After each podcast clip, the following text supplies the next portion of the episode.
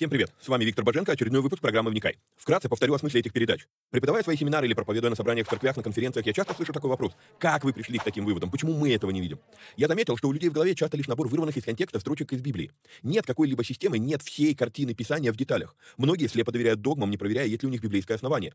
У меня же стремление сложить единую картину всех этих пазлов и увидеть, что же Писание действительно говорит, а чего не говорит. Багаж размышлений стих за стихом почти по всему Писанию я и выкладываю в этих видео. Важное предостережение. Не стоит воспринимать эти передачи как конечное учение. Цель этих эфиров лишь только показать, как можно разбирать Писание, ознакомиться с известными мне версиями, выдвинуть свои. При этом предупреждаю, что эти передачи могут быть опасны, так как могут выдвигаться еще сырые, невыверенные идеи.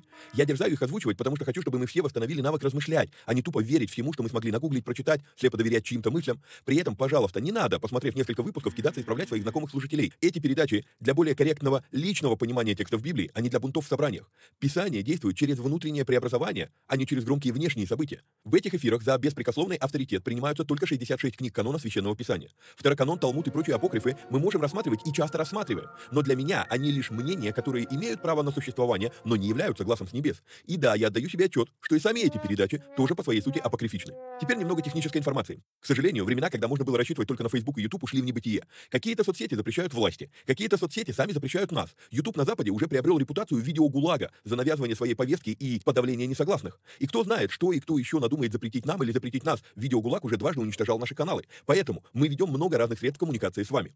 Если вдруг что случится с нашими социальными сетями, помните, что есть сайт успехвбоге.рф, где можно подписаться на рассылку и всегда быть в курсе новостей. На данный момент мы используем четыре платформы для видеоматериалов. Odyssey, Rutube, Zen и Rumble. Ну и пока еще используем видео ГУЛАГ. Ссылки на все эти каналы стараемся добавлять под каждое видео. Кстати, может кто не знает, но на видеоплощадках можно ускорить воспроизведение. Мне кажется, что я говорю довольно медленно, поэтому в записи можно смело ставить скорость в полтора раза быстрее. Помогайте нам находить отрывки, достойные того, чтобы выложить их в виде сторис, рилс, шортс, клипов. Если увидели хороший лаконичный отрывок, пишите в канале на телеге. Название видео, где увидели этот сегмент и какая минута.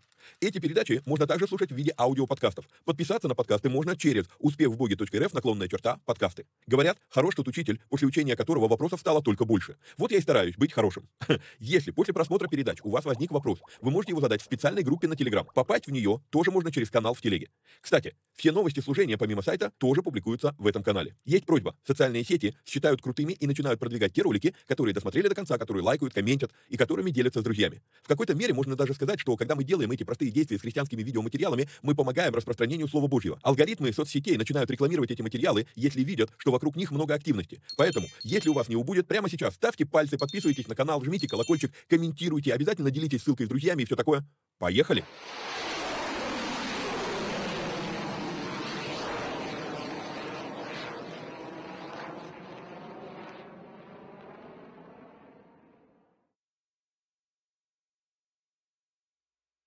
Поехали. То в МИОТ. Привет всем отважным вникателям и вникая зависимым. Сразу наши обычные объявления. Напоминаю, что если вам нравится то, что мы делаем, и у вас есть такая возможность, то нужно поддержать эти эфиры материально. Сделать это можно переводом по номеру плюс 7 999 832 0283. Это если вы находитесь в Российской Федерации. Если у вас переводы по номеру не работают, а, проходите вот в этот канал в телеге а, и пишите мне в личку. Я присылаю вам инструкцию, как можно поддержать эфир из-за рубежа. А, в силу нынешней обстановки постоянно меняются эти приемы, как это можно сделать. Но, во всяком случае, огромное спасибо всем тем, кто поддерживает наши эфиры.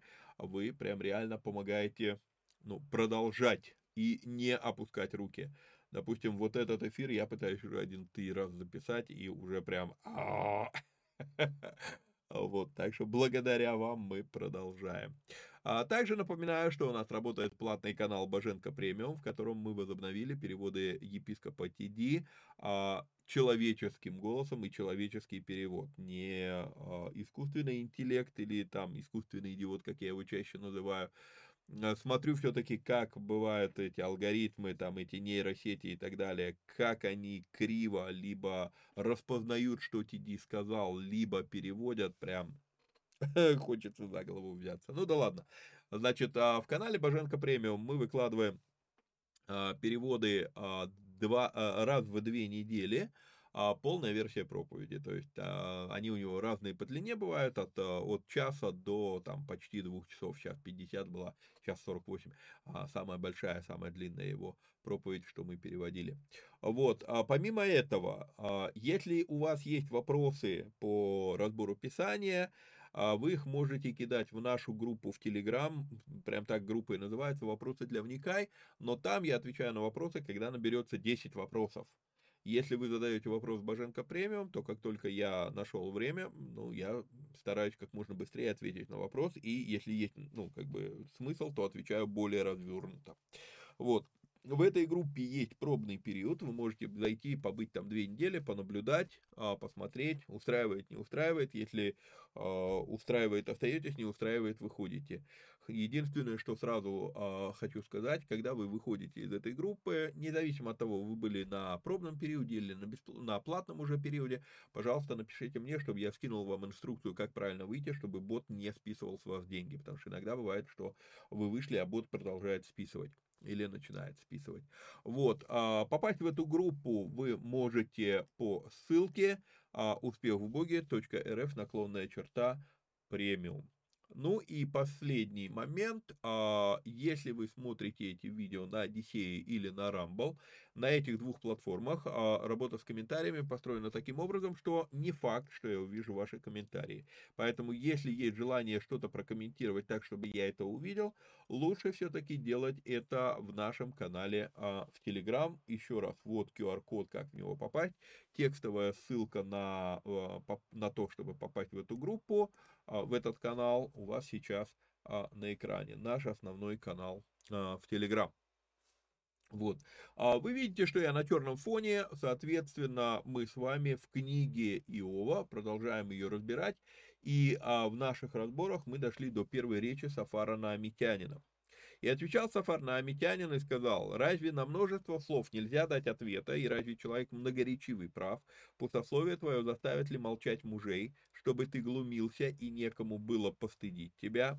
Ну, мы с вами уже разбирали, что такое проекция, и, а, к сожалению, так устроена психология человека, что нередко мы обвиняем других в том, в чем сами виноваты.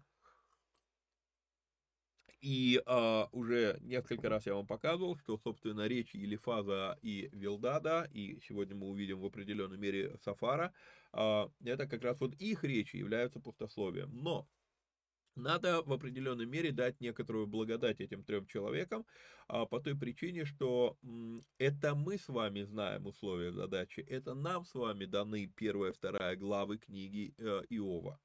А это мы с вами знаем, что потом будет 42 глава 7 стих. Ни Елифас, ни Вилдат, ни Сафар не знают этого, и поэтому они-то говорят вполне прям, ну, возможно, свято верят в то, что они говорят. А в конце 19 века, то есть по, по сути 140 лет назад, а, был такой а, исследователь Джон Геннунг. Он писал книги по ораторике, по риторике, а, и а, в своих книгах он говорит такие слова. Он говорит, что Сафар является прообразом богословия ненависти или одиум теологику.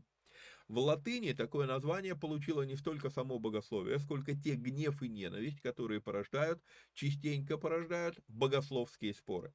А, когда в процессе дебатов ты доходишь до того, что уже напрочь из виду теряется суть дебата, поиск истины. Просто уже ты начинаешь с пеной у рта доказывать правоту своей точки зрения и все. Уже не важно, права, ну, верна эта точка зрения или нет. И я думаю, что вот это э, состояние или вот это переживание, оно знакомо каждому из нас. То есть э, дискуссия, она вдруг перерастает в спор, когда истина или правда уже становятся неважны. Уже просто надо доказать свою точку зрения ради того, чтобы доказать свою точку зрения. И иногда вот, ну, прям ловишь себя на том, что я, я да мы уже, мы, мы, мы уже скатились, то есть все, мы, мы уже ушли вот в этот вот а, одиум теологикум. Вот этот вот азарт, да, а, спора, он как раз и получил на латыни вот это название одиум теологикум. Почему? Ну, потому что а, как бы мы того не хотели, но в отличие от наших ожиданий, именно богословские дебаты очень редко удается удержать в русле хотя бы взаимоуважения, не говоря уже про любовь. Готовы в горло друг другу вцепиться. А, и именно поэтому, кстати говоря, как только я вижу, что в обсуждении, будь то моих передач или там чьих-то еще материалов, вот как только я вижу, что а, тот, с кем мы ведем беседу, дискуссию, он начинает переходить на личности, скатываться до оскорблений, или просто как заезженная пластинка он начинает повторять одни и те же проигрывающие постулаты. Вот как только я вижу вот что-то из этих трех вещей, я просто молча ну, выхожу из разговора. Я прекращаю участвовать в этом разговоре. А, почему? Я не хочу сам скатиться в одиум теологикум. Пытаюсь себя приучить к тому, чтобы вовремя ловить эти вещи и уходить. Тут надо еще вот какую вещь понимать. Во второй части разбора 16 главы книги Деяний а, я показываю концепцию Вербера, а, где он говорит, что на пути к взаимопониманию всегда есть 10 препятствий. Ну, я начитал несколько больше, но есть 10 препятствий между тем, что я подумал, и тем, что подумал человек, который меня услышал. Тут столько а, процессов передаточных происходит, что ну, это помехи реально. Вот.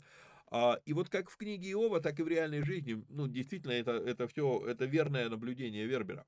А, но особо, особо вот, это, вот эти препятствия к взаимопониманию, они особо проявляются в теологических схватках. И да, иногда прямо-таки в глаза бросается, что человек начинает скатываться в одиум теологикум именно тогда, когда вникательное чтение Писаний начинает разрушать его догматику, его систему убеждений, то, во что он верил много лет. Неоднократно это наблюдал. А, я все-таки сторонник того, чтобы мало, что мало читать Писание внимательно, надо читать его еще и вникательно, да, то есть вникать, вот. И вот когда ты показываешь человеку, смотри, а вот тут вот такой вот нюанс написан, вот тут вот такой, вот тут вот такой, вот тут вот такой, и вдруг вот под а, весом вот этих вот э, нюансов Писания у человека начинает ломаться его система убеждений. В этот момент выплескивается агрессия, и человек скатывается в одиум теологикум. А, много раз это наблюдал. Но вот в чем дело. Когда мы с вами оказываемся вот в этом состоянии, что вникательное чтение Библии, оно начинает разрушать нашу догматику или нашу систему а, убеждений, а каждый из нас мы оказываемся перед выбором что для тебя является авторитетом. Твоя догматика, твоя система убеждений или же Писание.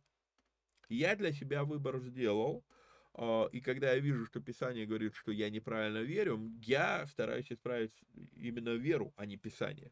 Но многие люди склонны, как один служитель когда-то заявил, а некоторые места в Библии я вообще бы заклеил. Вот, а, судя по всему, реальная история вот, потому что мне рассказывал участник этих событий э, про эту реплику. Так вот, каждый из нас, мы должны определиться, что для нас является авторитетом. Наша система убеждений или Писание. Более того, по жизни нам придется постоянно делать этот выбор. Постоянно. Вот. И Генунг, он дальше говорит, что Сафар как раз выбрал одиум теологикум, а не поиск правды и истины. И тот же Генун говорит, что слова Сафара – это лишь более напористая версия слов Елифаза. По сути, мы могли бы сказать, что Елифаз намекнул, что, возможно, у Иова есть грехи. Вилдат прямо сказал, что Иов греховен. А Сафар уже просто в лицо орет. Я сказал, что ты виноват, поэтому заткнись. То есть, вот, ну, подход Сафара такой. И а, вот с этого момента у нас а, меняется ракурс. А, ну, не ракурс, а мы изменим методику исследования а, книги Иова до 38 главы, а, потому что мы пришли к тому, что Сафар уже ничего нового не скажет. Появится еще один персонаж Елеуй, он тоже ничего нового не скажет. И, кстати, возможно, поняв нелепость своего положения, как раз Вилдат, э, ну, будет, э, вернее, Сафар будет первым, кто сольется в этих беседах, вот, и вместо него появится Елеуй. Э, повторюсь, мы уже пришли к тому, что змея начинает поедать сама себя. То есть, что Ел, Елифас, что Вилдат, что Сафар, они, ну, как бы, они будут сейчас повторять одно и то же, как заезженная пластинка. И выход из этого замкнутого круга а, проигрывающих доводов а, произойдет тогда, когда вмешается Бог и начнет а, уже Бог говорить. Вот. Читаем с вами дальше. Ты сказал, Вилдат говорит, э, так, Вилдат, Сафар.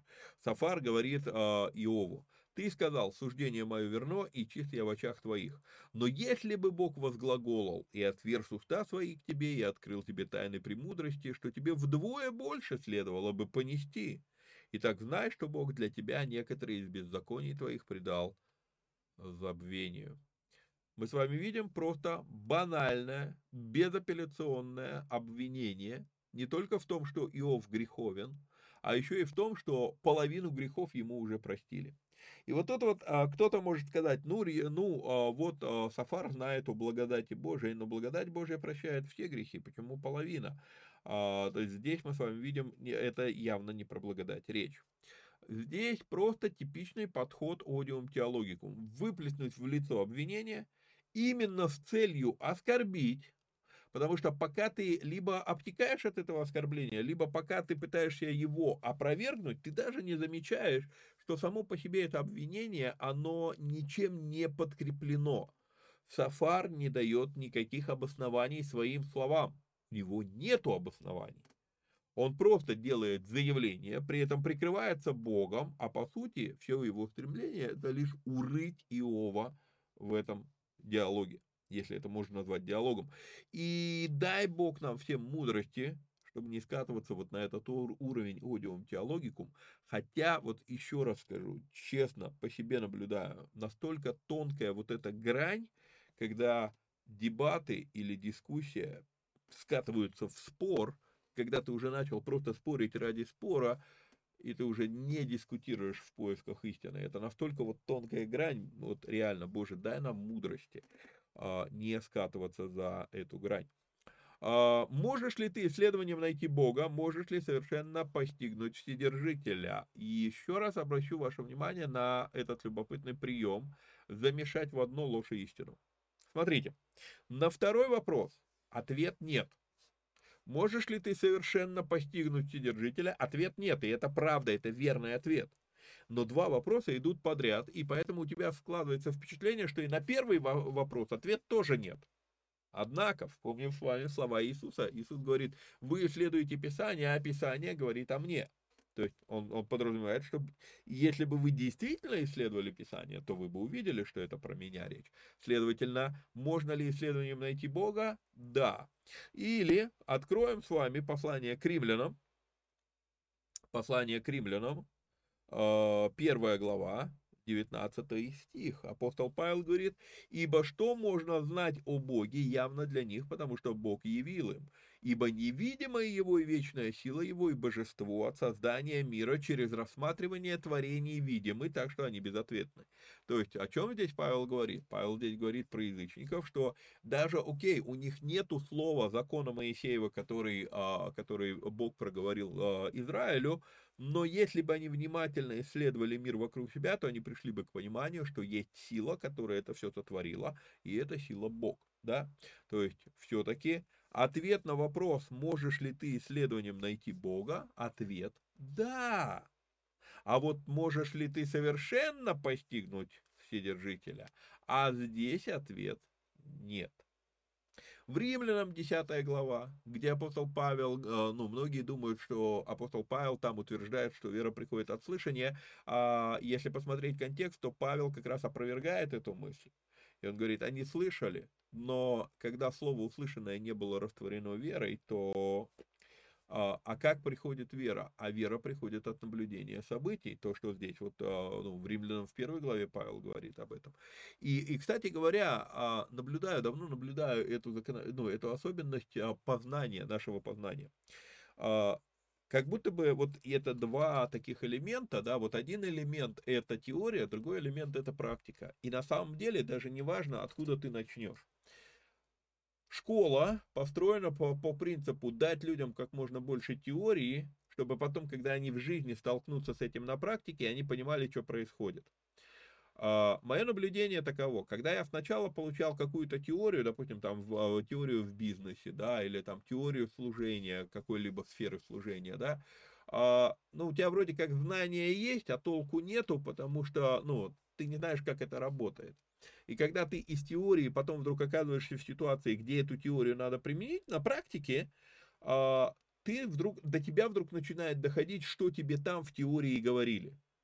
Вот, то есть практикой ты начинаешь понимать теорию. И если когда ты эту ситуацию прошел на практике, ты еще раз потом откроешь свои конспекты того, что тебе давали в теории, ты увидишь в этой теории намного больше смысла, чем если бы ты, ты не прошел практику.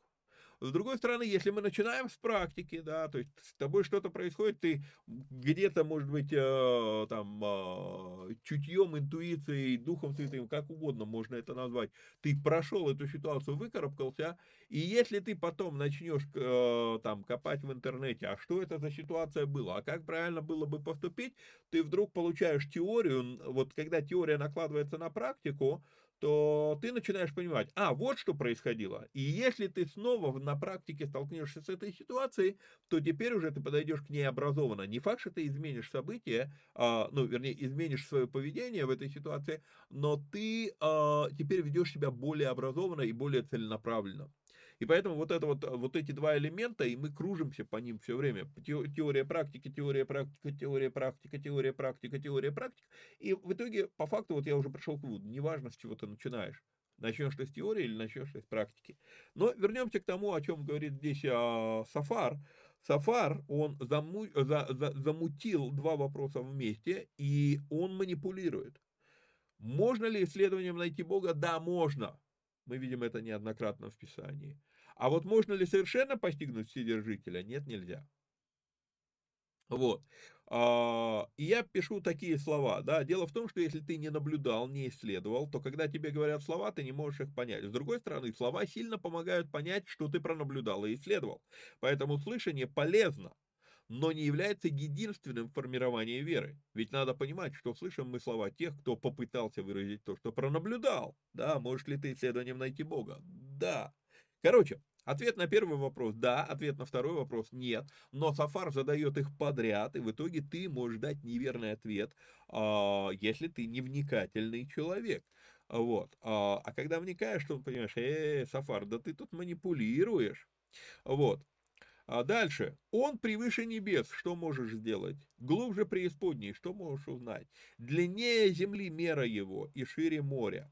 А, опять мы с вами видим а, реализацию постулата, что ложь не может выжить, если в ней нет вкрапления истины.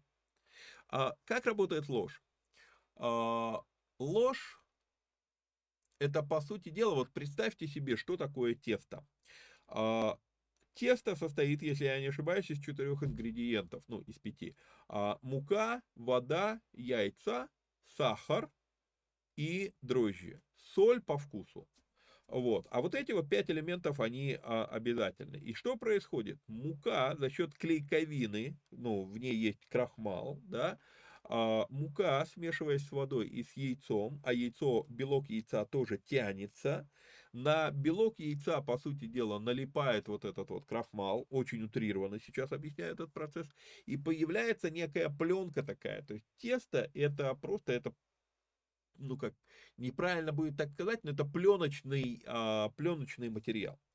И еще два ингредиента, они живут своей жизнью. Это сахар и дрожжи. Дрожжи питаются сахаром. И когда они поедают сахар, то они выделяют углекислый газ. И вот получается, углекислый газ, который дрожжи выделяют, тесто за счет того, что это пленка, оно начинает надуваться. То есть, когда мы говорим тесто взошло, если я выдавлю, вот если я найду технологию полностью убрать весь углекислый газ, я вернусь к изначальному объему веществ. Мука, вода, соль, это яйца, сахар. Все. То есть я вернулся бы к изначальному объему веществ. Вот. А, то есть за счет чего тесто растет? За счет вот того, что пленочность материала не дает выходить углекислому газу из этого материала. И вот, вот, вот, вот нечто подобное, то, как работает ложь. То есть нужны натуральные вещества, нужна правда, да, вот эта вот мука, яйца, вода, она нужна. Вот. А потом появляется некая такая лукавенькая мысль, которую мы подсовываем. Например, вот ну нередко, когда мне пытаются возражать а, по каким-то вещам, опять же, повторюсь, я уже перестал даже там дебаты на эту тему разводить, там, ну, потому что понимаю, что, ну, аудиум теологикум, короче, начинается, да, вот. А, но очень часто, когда со мной э, дискутируют, то приводит какой-то стих, и, и даже зачастую стих не целиком, а просто одну фразу какую-то выдернутую из контекста. И мне прям хочется сказать, слушай, ну верни этот стих в контекст, и ты увидишь, что этот стих подтверждает то, что я говорю, а не то, что ты думаешь про него.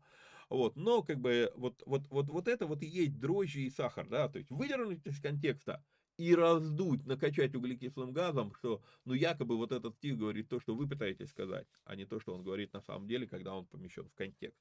Вот. И вот у Елифаза вот здесь вот, да, то есть, э, да, 8-9 стихи, правда.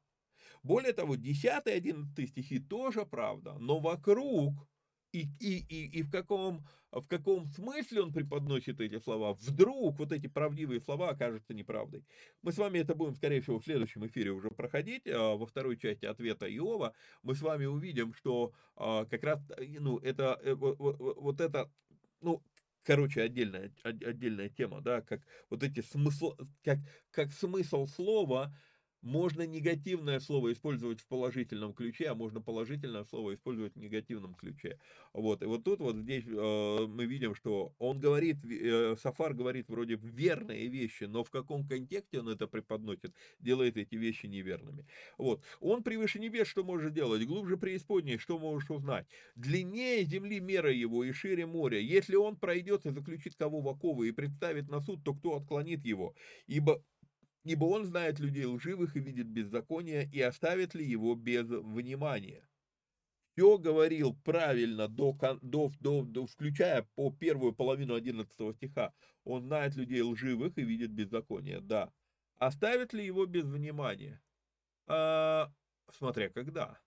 Мы с вами, мы не можем утверждать, верил ли Иов в загробную жизнь но ну, у нас нет достаточно обоснований для этого. Более того, некоторые реплики Иова показывают, что вроде как даже и не верил. Не буду утверждать, но подозрение такое есть у меня.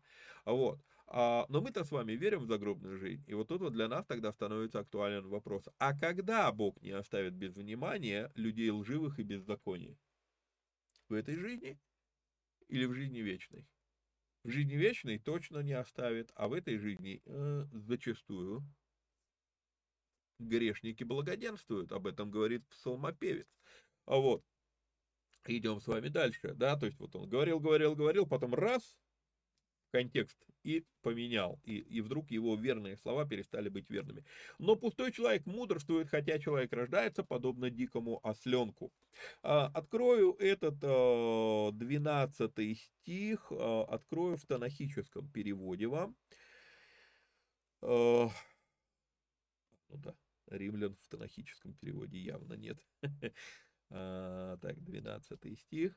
А мужу пустое без мудрости сердце дано, и диким осленком рождается человек. И я пишу такой комментарий. Вот эта фраза, возможно, как никакая другая, очень часто встречается у богословов древности. И издревле проводится параллель между человеком и осленком. Почему? А, казалось бы, нам, промытыми мозгами там теории Дарвина, на, ну там человек и обезьяна, да, но здесь а, человек и осленок. И диким осленком рождается человек. Что же это за фраза? Смысл этой фразы. Сначала скажу смысл, потом объясню, откуда появилась эта а, параллель. Эта параллель, она, ну, такая немножечко а, своеобразная. Вот, значит, смысл этой параллели заключается в том, что когда человек рождается, он уже рождается с устремлениями плоти, и по сути человек рождается эгоистом. Любой ребенок, а, богословы иудаизма говорят до 6 лет, а, это, ну, как бы, это нормально. После 6 лет тут уже вопрос, что вы как родители делали а, в свое время. Вот. А, до 6 лет ребенок эгоист, он видит только себя, для него существует только его собственный мир. Именно поэтому в этом возрасте начинают, ну, могут быть драки за любимую игрушку, могут быть обиженки, если там не дали там вовремя мороженое, ягодку там или еще чего-то, да, то есть а, ребенок видит только свой собственный мир. То есть все, вот моя плоть хочет, все, значит сейчас время пришло. А, вот, ну, бес, бесконечный эгоизм. Вот о чем смысл этой речи, э, этой, этой параллели, да, э, человек, осленок, осел. А, откуда происходит, откуда взялась эта метафоричность? Это издревле проводится эта, эта связь, и вызвана она, а, прошу прощения, но вызвана она размером полового члена у осла. Он не самый большой в природе, если, если говорить об абсолютном размере, да, но он а, бросается в глаза относительно размеров самого тела ослен, осла. Ну вот, то есть, ну, вот относительно общих размеров осла он прям ну, бросается в глаза. И издревле, допустим, если мы с вами откроем книгу э, Иезекииля, мы увидим, что Бог, прям реально сам Бог об этом говорит. 23 а, глава, 20 стих. Я, кстати, в танахическом переводе не смотрел. Да, здесь, смотрите, здесь прям в танахическом переводе прямо об этом речь. «И воспылала похотью к наложникам их». Речь идет про Израиля, про то, что Израиль блудит от Бога и а, а, уходит к другим богам. Вот, и воспылала похотью к наложникам их, у которых плоть их длинна, как плоть ослов. И вот когда ты вот это видишь, да, ты понимаешь, что в данном случае слово плоть, ну, речь идет про орган размножения, да, назовем это так. И, и как струя семени жеребцов, их струя, да, упругая, сильная. Ну, это кто в сельском хозяйстве, кто в деревне наблюдал эти процессы, тот знает, о чем речь. Вот. А, контекст, вот здесь мы с вами видим прям контекст конкретно именно об этом. Вот. А, вот, то есть, не у Иова такой контекст, а вот эта вот мысль, связь человек-осел, это вот, ну, кстати, стоит подметить такую вещь, что, ну, это мы с вами табуировали тему секса. Библия говорит об этом так просто, как просто об, вот обыденная часть жизни. Я, кстати, а, задумываюсь над этим, а, ну, как, когда, кстати, да, то есть не сказать, что я прям постоянно об этом думаю, меня эта тема не сильно а, интересует, а, но задумываюсь вот над чем. Ну, она, кстати, может меня заинтересовать вскоре, дочка растет, а, что когда дети вырастают в деревне, и они же там постоянно имеют э, дело с животными, да, а животные не спрашивают, когда им размножаться, э, животные не спрашивают, когда им спариваться, и там они не обращают внимания, есть ли рядом ребенок или нет. И поэтому я вот задумываюсь над тем, что когда ребенок вырастает вот в этой среде, где вокруг много животных, то к моменту когда тема секса начинает уже, ну, как бы интересовать ребенка, он много раз уже видел, то есть а родителям как бы немного чего приходится объяснять. А из-за того, из-за того, что мы с вами городские жители, вот в итоге приходим к тому, что есть тема секс, секс-просвета в школе, и зачастую учебники для секс-просвета написаны извращенцами, да, вот. А, но если мы посмотрим, а, вот, ну, именно урбанизация населения привела к тому, что ты не знаешь, как детям объяснить эту вещь, а, и когда вдруг в Библии видишь, что Библия вообще просто как, как, как мимоходом говорит об этих вещах, просто само собой разумеющееся, у кого-то могут краснеть уши от этого. А по факту-то, ну, ну, просто обычная тема. Чё, чё покраснели-то? Вот. Ну да ладно, не об этом речь. Итак, а, мы говорили о том, что ребенок рождается, когда у него, вот когда ребенок рождается, у него есть только чувствование своих хотелок. Задача родителей привести этого осленка в возрастание.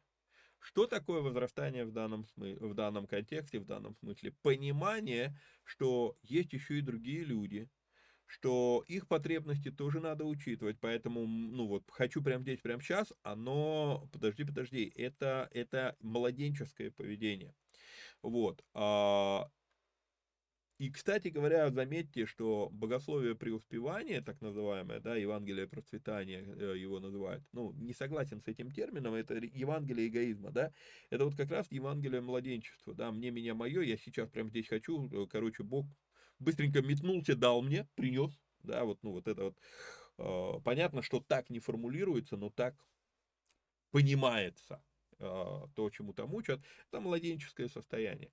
Вот. А, то есть мы рождаемся вот с этим вот «мне, меня, мое, сейчас прямо здесь хочу», а задача родителей привести этого осленка вот в это уже в человека, во взрослое состояние, что ты начинаешь понимать, вокруг тебя есть другие люди, у этих людей тоже есть свои какие-то нужды, есть свои потребности, учитывать их. Кстати, именно поэтому вторая заповедь, по словам Иисуса Христа, вторая заповедь «возлюби ближнего своего, как самого себя». То есть мы себя с детства любим, а других нам надо научиться любить. Вот, тогда появится шанс, что э, установится некоторый баланс в окружающем нас мире. Вот, еще раз скажу такую вещь. Посыл верный в этом стихе. Но зачем, почему Сафар говорит это Иову? Потому что он обвиняет Иова в младенческом поведении, что вот, мол, Иов, ты сейчас орешь, Бог, брось все дела, ответь мне, я вот такой весь из себя хороший, а ты со мной вот так несправедливо поступил. То есть он выдвигает, это, это скрытое обвинение Иову. Вот.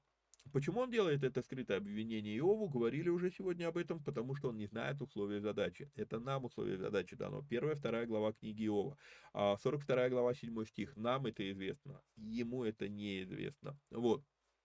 Мы с вами знаем, что Иов думал не только о себе, он не был ослом, с которым его тут а, сравнивает Сафар.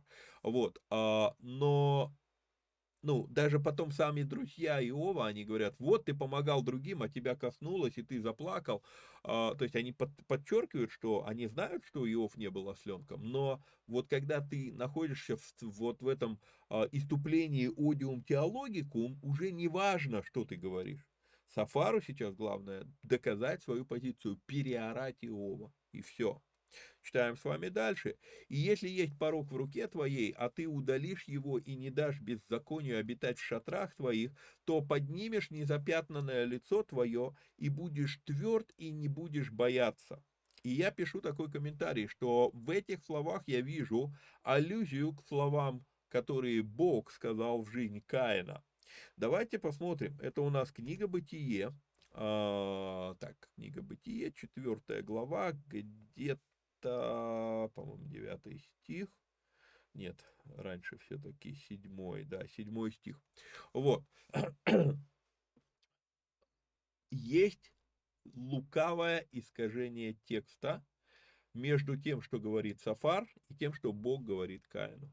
И я хочу, чтобы мы с вами увидели, да, что говорит Бог Каину. Ведь если будешь добро творить, простится тебе, а, э, подождите, у меня открыт танахический перевод. Позвольте, я все-таки открою синодальный. Если до, делаешь доброе, то не поднимешь ли лица, да, проститься тебе э, в, в танахическом переводе. Вот. А если не делаешь доброго, то у дверей грех лежит. Он влечет тебя к себе, но ты господствуй над ним. И я хочу, чтобы мы с вами обратили внимание на то, как Бог это говорит Каину, какую он показывает э, прогрессию, и какую прогрессию предлагает Сафар Иову. Бог говорит, когда ты занят добром, собственно, на этом все заканчивается. То есть, все. А вот если ты добра не делаешь, то вот от безделия появляется грех, и грех тебя влечет к себе. Вот ты занят добром, когда, э, еще раз напомню эту фразу, которую э, говорил один из моих наставников, э, «незанятые руки, мастерская дьявола». Мы в основном грешим, когда, ну, когда у нас появляется свободное время когда мы не заняты чем-то, да. Вот я сейчас записываю эту передачу, а, мне некогда сейчас думать о чем-то там, где-то чего-то там, я не знаю, там украсть, там спереть, там, не знаю, то есть я, я сейчас, ну, то есть я занят чем-то, да, и вот когда ты занят, тебе не, ну, некогда думать о тех вещах, вот. И это то, что, а, то, что предлагает Бог Каину. Что предлагает Сафар Иову? А он говорит, вот если ты будешь избавляться от греха, если есть порог в руке твоей, и ты удалишь его и, и не дашь беззакония, то есть у него фокус идет, то есть а, Бог движется с, а, там, я не знаю, там, справа налево, а Иов предлагает, дви, а Сафар предлагает двинуться слева направо, в другую сторону. И он думает, что это будет работать. А, для того, чтобы понимать, в чем тут фундаментальное различие, почему Сафар здесь искажает истину, хотя, казалось бы, ну не делать греха, это же хорошо, да, нас этому учит церковь, вот, но вот в чем дело. А, смотрите, утрируя, утрируя, скажу так, что для Бога грех это следствие безделия, отсутствие добродетели, да, вот, то есть, когда у тебя нет добродетели, тогда это приведет тебя к грехам. А у Сафара наоборот, якобы отказ от греха приведет тебя к добродетели. Но отказаться от греха не обозначает, что ты не возьмешься за следующий грех. И вот тут вот, для того, чтобы понять разницу вот, вот этих двух подходов, вспомним слова Ницше. Ницше сказал такие слова. Он говорит, кто сражается с чудовищами, тому следует остерегаться, чтобы самому при этом не стать чудовищем. И если ты долго смотришь в бездну, то бездна тоже смотрит в тебя. Другой пример подобный. Никогда не борись со свиньей ты обязательно перепачкаешься, а свинье это только в радость. Это не идеальный синоним а, тому, что сказал Ницше, но а, тоже как бы в эту же сторону. О чем речь? Чем ближе ты имеешь дело с чем-то, тем больше оно оказывает на тебя влияние. На чем ты фокусируешь внимание, к тому ты и придешь в итоге. И вот тут вот а, иногда у нас может быть вот это вот, мы так пытаемся, так много пытаемся бороться с грехом, что потом удивляемся, почему же мы в грехах оказались. А проблема заключается в том, что на что ты смотришь, да, как Ницше сказал, если ты долго смотришь в бездну, то бездна тоже смотрит в тебя. А нам надо больше внимания уделять добродетелям, да, фокусироваться на них. Возможно, тогда и не будет времени на грехи. То есть вот, вот, вот, вот эта тонкая, тонкая грань, но она а, Наше избыточное внимание к тому, чтобы избегать греха, зачастую приводит к тому, что мы лучше знаем грехи, чем добродетели. Вот в чем дело. А, избитый пример. Но когда человека берут на работу банковским служащим, его не учат, как выглядят фальшивки. Его учат, как выглядит настоящая купюра, на ощупь, какая она. И в итоге вот он настолько нащупался настоящую, в данном случае будет добродетель, да, вот, то есть он настолько вот ее, что когда ему дают фальшивку, он, он, он не может сказать, что не так, он просто чувствует, что нет, это что-то не так. И это обращает, ну, как бы, вдруг у него включается такой это э, красная лампочка такая, стоп, надо это проверить. Окей? Вот, то есть вот тут вот э, момент, который э, ну, такой, он иллюстрирует. Вот. Э, Другими словами, огромное количество красивых и заумных слов могут звучать духовно, но при этом они могут быть подлогом, они могут быть фальшивкой. И вот тут вот, да, вроде как, Сафар говорит 14-15 стихи, но это же классно звучит. Вот только Бог сказал с другой стороны подходить к этому. Окей? Идем с вами дальше. Тогда забудешь горе, как о воде протекшей, будешь вспоминать о нем. То есть, если у тебя не будет греха в жизни, да, и ты будешь твердый, не будешь бояться, тогда забудешь горе. И вот тут вот я встану а, и попытаюсь сравнить это с Авелем, да, то мы говорили про Каина, а с Авелем. Авель был безгрешен, судя по всему, да, непорочный Авель. И он забыл о горе, да, тогда забудешь о горе. Он забыл о горе, потому что он умер.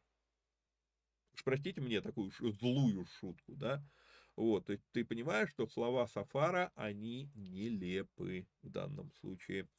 И яснее полдня пойдет жизнь твоя, просветлеешь, как утро, и будешь спокоен, ибо есть надежда, ты огражден, и можешь спать безопасно. Будешь лежать, и не будет устрашающего, и многие будут заискивать у тебя. А глаза беззаконных истают, и убежище пропадет у них, ибо и надежда их исчезнет мы с вами видим, что у Сафара есть другой бутерброд. У Вилдада был бутерброд «Правда, ложь, правда». Да, или у Елифада, по-моему, «Правда, ложь, правда». А у Сафара другой бутерброд, да, мягко начинает и мягко заканчивает. А внутри жестко наезжает на Иова. И, кстати, это оправдывает его имя. Один из переводов его имени – это «верещащий». Мы видим с вами, что Сафар верещит в лицо Иова. Это одна из самых коротких речей в этой книге.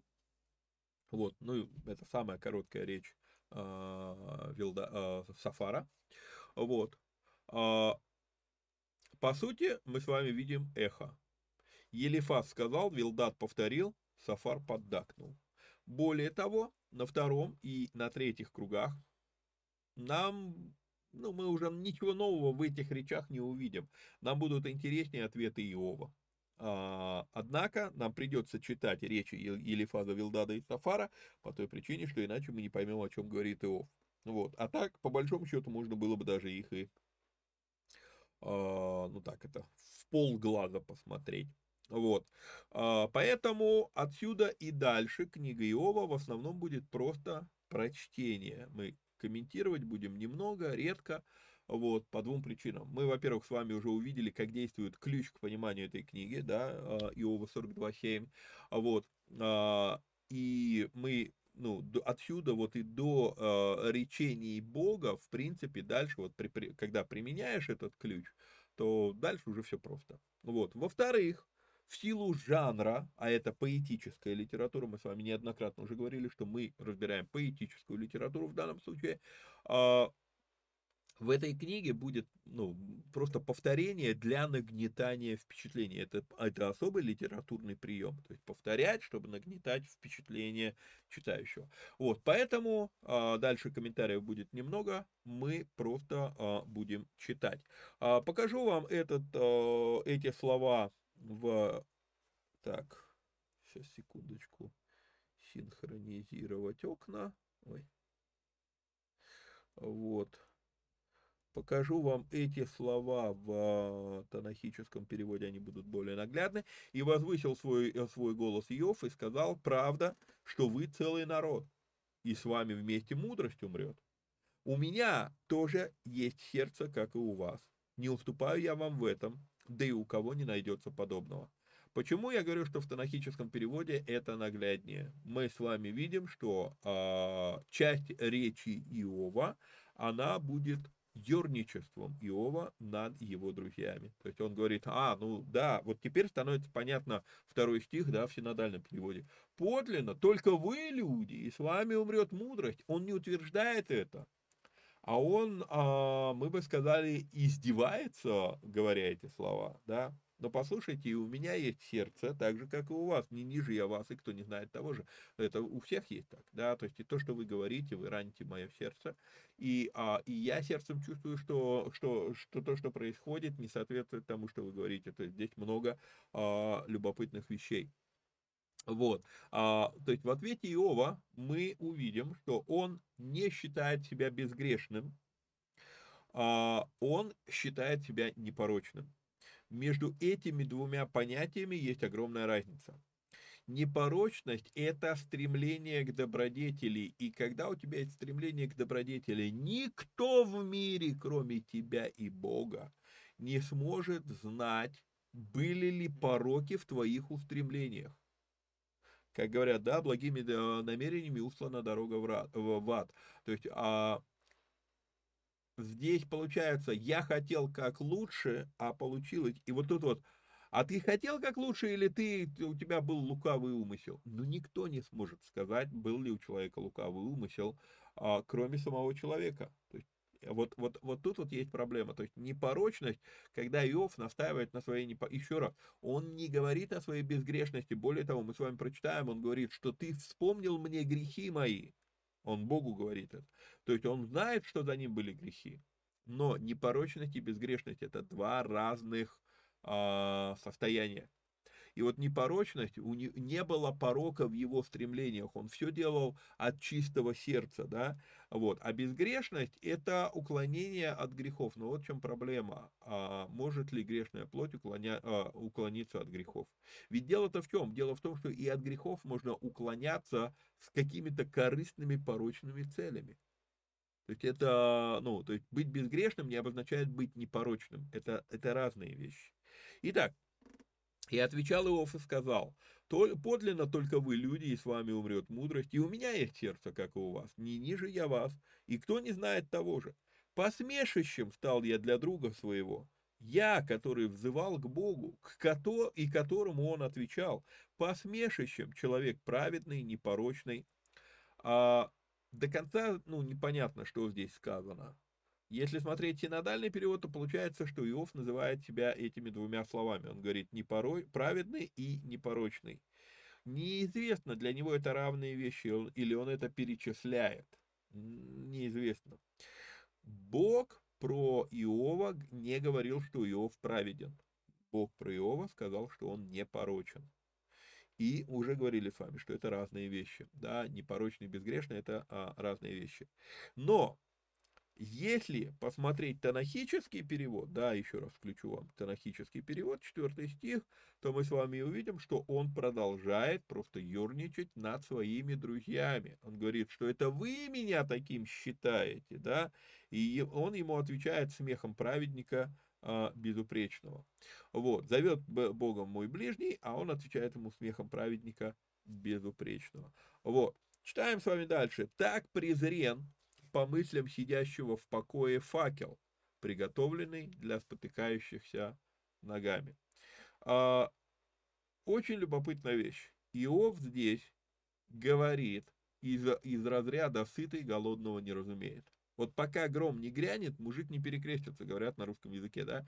А, вот, ну, есть у нас такая поговорка. А, то есть Иов, он, вы только обратите внимание, насколько тактично Иов отвечает друзьям. Потом, когда он обратится к Богу, он, там уже он будет говорить прям не сдерживаясь. А здесь он так презрен по мыслям сидящего в покое факел. О чем речь?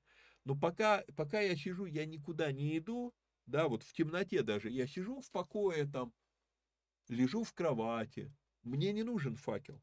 И ты такой, да факел это бесполезное вообще изобретение, оно не нужно. Ну, потому что ты никуда не идешь, ты, ты, ты, ты, ты лежишь, ты сидишь в покое и ничего не делаешь. А вот если ты начнешь что-то делать, то ты вдруг начнешь понимать, слушай, мне бы света сюда, чтобы не спотыкаться там об каждый камень на дороге, да. И вот тут вот он говорит, так презрен по мыслям сидящего в покое факел, приготовленный для спотыкающихся ногами. То есть всему свое время. И когда вот вы говорите эти вещи, Иов говорит, слушайте, я понимаю ваши слова, и я их понимал до той поры, пока не оказался вот в ситуации, в которой эти слова перестали работать. То есть он, он вот эту вот мысль э, здесь как бы ну, намекает. Он очень тактично и нежно обращается к своим друзьям.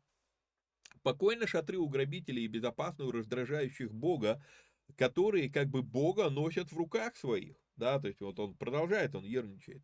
И подлинно спроси у скота и научит тебя, у птицы небесной возвестит тебе, или побеседует с землей и наставит тебя, и скажут тебе рыбы морские. Кто во всем этом не узнает, что рука Господа сотворила сие? Кстати говоря, это ответ на вопрос Сафара, можешь ли исследованием найти Бога? Э, Иов говорит, ну, поговори с животными, и ты увидишь это. А, найдешь Бога. Кто во всем этом не узнает, что рука Господа сотворила сие? В его руке душа всего живущего и дух всякой человеческой плоти. И еще раз обратим внимание, вот, вот отсюда мы начинаем с вами читать практически до 22 стиха. Мы с вами увидим любопытную вещь, что эти слова подтверждены потом Богом. Итак, смотрите, в его руке душа всего живущего и дух всякой человеческой плоти. А, Иов говорит про данный момент.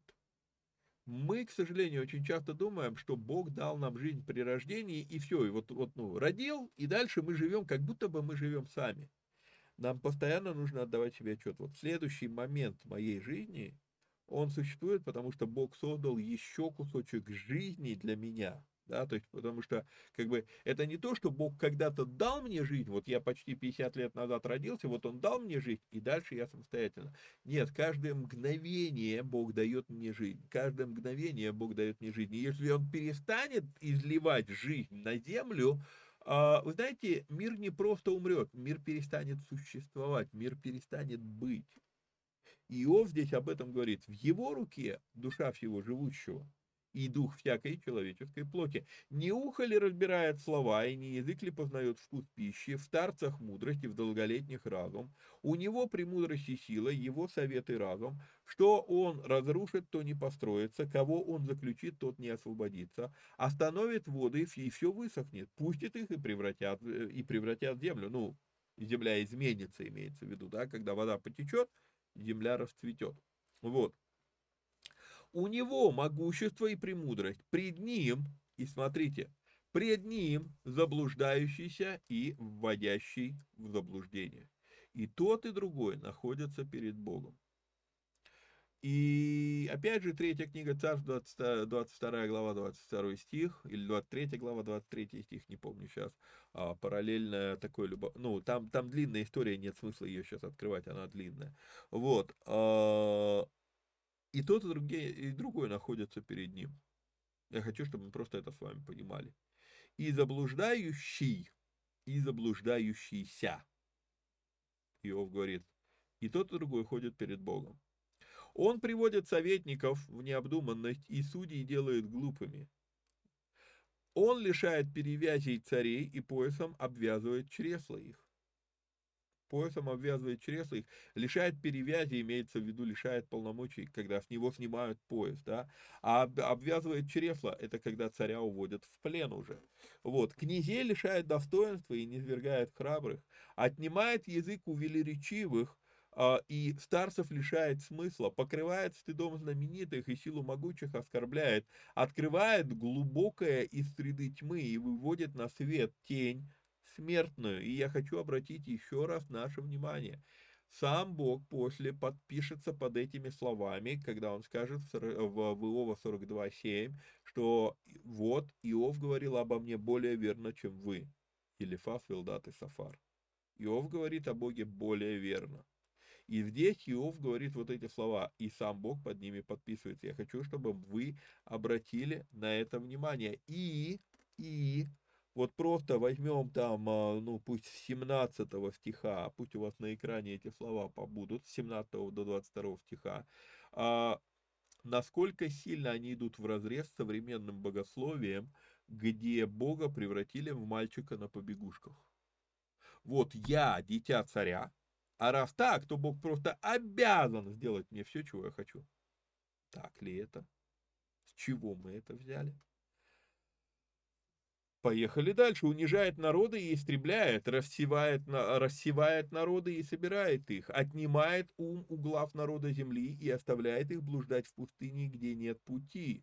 Как ни странно, а пророческие слова-то. Мы с вами смотрим, что книга Иова написана ну, задолго до появления а, Израиля как государства, а ведь вот это именно описано в истории Израиля после. А, ощупью ходят они во тьме без света и шатаются как пьяные. Ну, а, заканчивается глава, у нас с вами 57 минут, у нас впереди еще две главы речей Иова в ответ на слова Сафара, поэтому, наверное, мы на этом этапе будем сейчас с вами заканчивать. Вот, а, поэтому, как я обычно говорю, что надо подписаться, лайкнуть, прокомментировать, поделиться ссылкой и, если есть такая возможность, то поддержать эти эфиры материально. Ну а так, до следующей встречи, вникайте самостоятельно, всех вам благ и благословений. Пока-пока.